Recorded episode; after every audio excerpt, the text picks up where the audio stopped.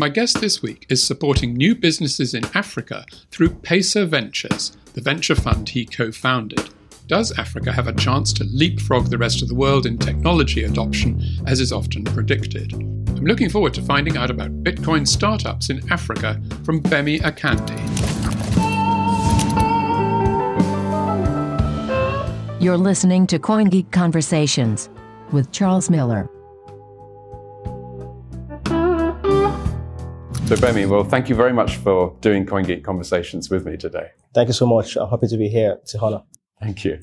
Well, perhaps I could start off by asking you ab- about the Pacer Ventures Africa Fund that, that you're running. You're looking for businesses to invest in. Correct. And um, uh, do they have to be blockchain based businesses? Um, so Pacer Ventures, uh, we launched the fund uh, a little while ago. Uh, the fund is focused on investing at the pre-seed and seed stage in African businesses. Uh, we are not specifically uh, investing only in blockchain businesses. However, we've taken a lot of interest in blockchain businesses over the past few months uh, because of the growing opportunity that we see there and the fact that uh, we think it's still nascent and there's a lot more to be achieved in Africa. So we are very interested in blockchain businesses. And looking at it at a sort of global level, if you wanted to invest in a blockchain business, are there particular advantages in finding those opportunities in Africa rather than other parts of the world? Yes, I do believe so. Um, for a few reasons, I, I, I believe uh, blockchain, because of its nature, uh, it's a it's a ripe technology for Africa. Africa has been known to leapfrog the rest of the world in different ways, uh, moving faster at a, at a at a quicker pace than the rest of the world in adoption of certain new technologies. Uh, so that's one reason. Second reason is the growing population of technical talent on the continent. Uh, more than 75% of the continent are under the age of 35. Many of them are going into tech. And uh, blockchain is one of the technologies that they're looking into quite specifically right now. Um, so for these reasons, we believe that um, Africa is a good place to explore what blockchain can do in solving societal problems and business problems. Uh, hence our focus there. I guess perhaps also having a young population and young decision makers uh, might help in that people are not so skeptical about this new technology. Absolutely, and even governments are catching on right now to um, to understand the technology themselves, to develop policies around the technology, uh, which has also helped the market to grow faster but even more so, um, the technical talents are driving adoption. They're curious about it, and hence the skepticism is lower than it used to be, or even lower than the rest of the world most times. Right. And what sort? What do you think are the most obviously useful kinds of applications that blockchain could offer in Africa? Um, we've seen um, technologies being deployed across government services um, be it in the likes of procurement, um, land registry. There's a company right here called Dominium, for example, that provides land registry uh, transparency and tracking on the blockchain. So we've seen government services being um, using a blockchain as an as an adoption tool uh, to foster the growth of those services and the proliferation of those services. And are there examples of those kinds of utility already with a with a record of success, or are we still talking about this is a great idea, this is going to work? Uh, uh, oh, there have been some success. I know for sure that in uh, Sierra Leone, for example, there's been a land, land registry on the blockchain that has been deployed. Um, I know also that um, other countries are also looking for CBDC type solutions, and that's been deployed also. So yes, we've seen success, but there's still more room for growth for sure. Yeah, I mean within this community, there's a, a lot of use of the phrase banking the unbanked. Yeah. Now, how much importance would you attach to that side of what blockchain might offer to Africa? Absolutely. Um, there's the whole idea of financial inclusion. There's there's a large population of Africans that are not even within the financial system or the banking system, rather.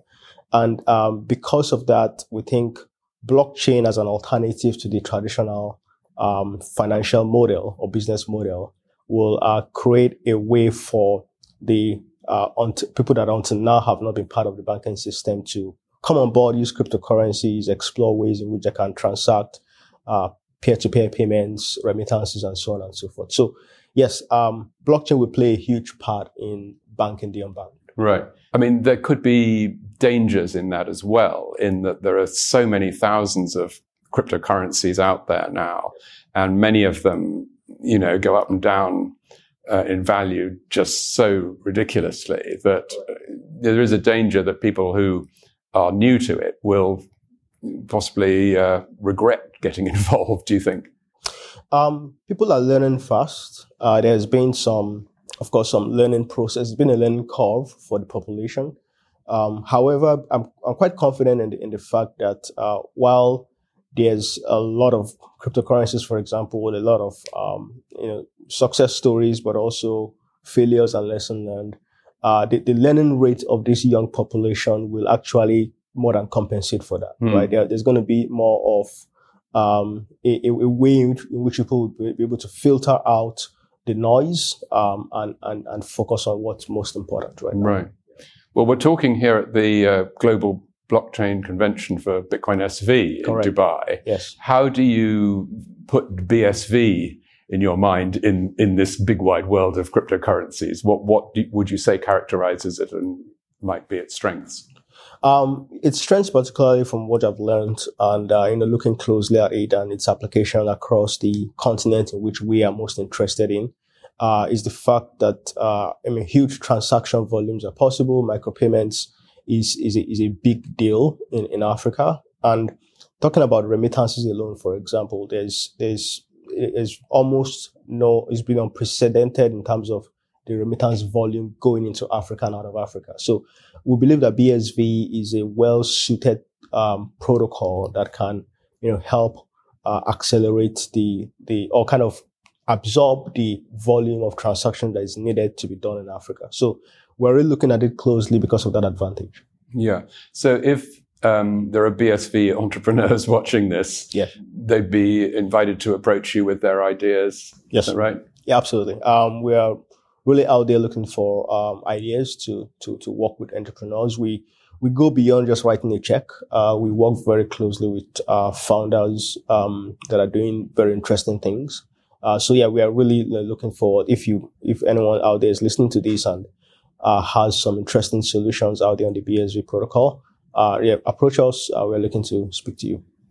Right. And um, do you think that this, uh, we're, we're, talking now, maybe in a few weeks' time, by the time this is uh, published, it'll be different, but we're talking at a time when the whole crypto market has absolutely taken a dive.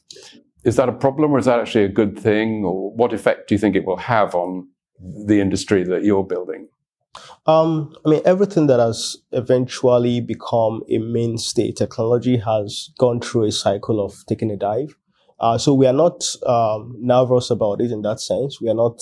We don't see it as a negative thing. We see it as a growth, and it's part of the growth pains or growth pangs of the technology. Um, what I would say is that this particular period will again filter out the noise and mm.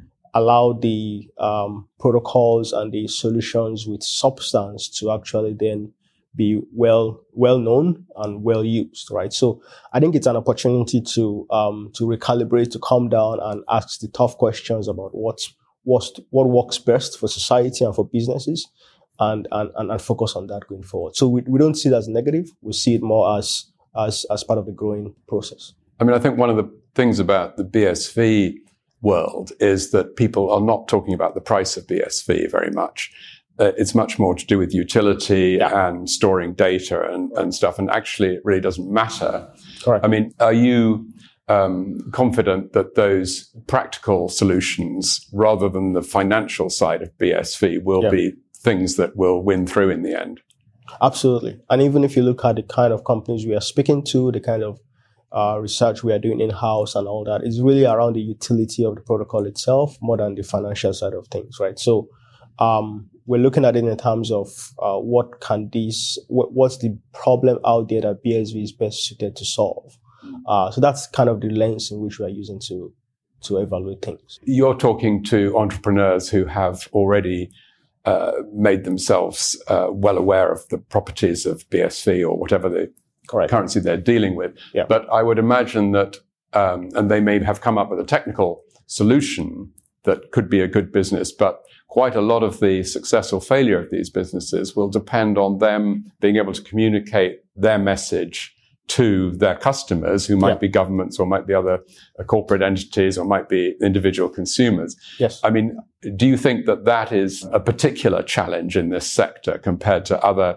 areas of uh, venture capital that you've worked in? It is uh, slightly more challenging to to educate, uh, to communicate the the features and the uh, benefits of the solution to to potential clients and customers, for sure. However, um, it it used to be more difficult three years ago, for example, right? So things are things are growing. Uh, people are learning fast.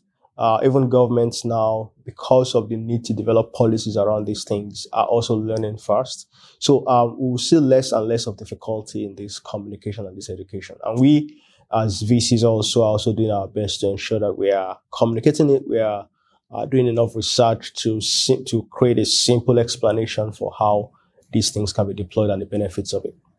If we look ahead a couple of years, what would your hope be for, for some of the companies that you're interested in at the moment? Which do you think would be the areas that are most likely to be the low hanging fruit of things that would be successful, perhaps? Um, we, we see things around um, supply chain really growing fast. We see things around, uh, well, logistics and supply chain for sure. We see things around uh, education and media content also really growing fast. And of course, uh, the, the fintech play also, right? So uh, we think this, these three areas are very interesting. And of course, like I said, which is already happening, is the government services that are going to be streamlined.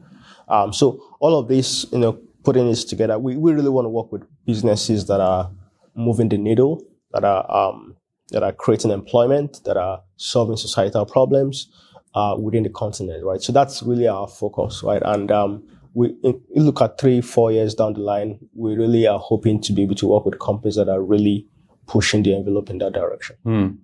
You've talked about the fund being focused on Africa. Correct. I'm wondering whether uh, that includes uh, whether the founders need to be from Africa or and whether they need to be offering their services in Africa because you could have uh, founders from somewhere else who are selling in Africa or founders from Africa who have a global vision. Yeah. Have you got a mix of those arrangements? Um, I would say we, are, we we have a good mix of that, but we're um, we're really focusing on founders that are uh, creating solutions and deploying them uh, for the African market. And, and do you want those founders to be from Africa? They don't have to be No. natives of Africa. No. Uh, however, their solutions have to be deployed for The, problems the, in the, the market needs to be Correct. Africa. Yeah, Yes, yeah, yes, yeah. yes. And are there different parts of Africa which have different requirements and different opportunities, would you say? Um, we've seen markets grown at different paces uh, across the continent. Uh, the biggest markets that we are really much bullish on right now is uh, Nigeria, South Africa, Kenya, and Egypt. Um, however, that doesn't mean that there are no opportunities in the other countries and markets in Africa. We just see these as having had the highest momentum in terms of deployment of solutions, uh, access to resources, both financial and otherwise, and uh, and and access to talent. Actually, so we see certain markets stand out. Um, others are following in, in a sense, but not following in terms of being laggards. They are, they are, they are following in terms of learning from these other Right. uh, markets and adopting those those practices also.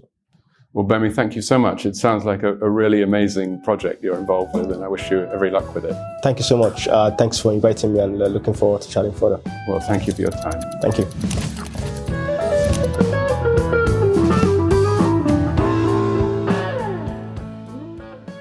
Thanks very much to Femi Akandi. Well, that was the last of the interviews I filmed at the BSV Global Blockchain Convention in Dubai, so you'll never see me going through those doors again. From next week, my colleagues Claire Seldron and Sarah Higgs will be introducing four summer specials before I'm back in September for another series of CoinGeek conversations. Until then, thanks so much for listening and see you soon.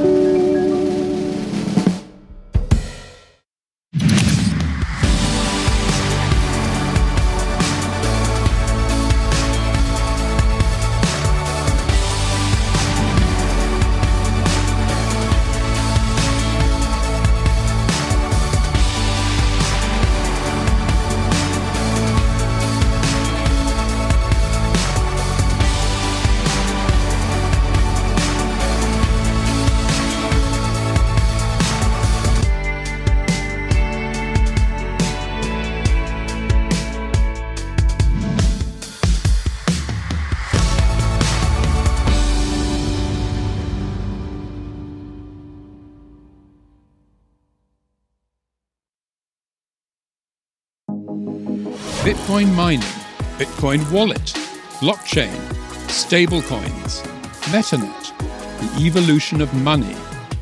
Everybody is talking about Bitcoin today, but what exactly is it? Learn the basics from experts. Learn what Bitcoin is, how it works, and why it matters. Bitcoin 101, your ultimate guide to the fundamentals of blockchain.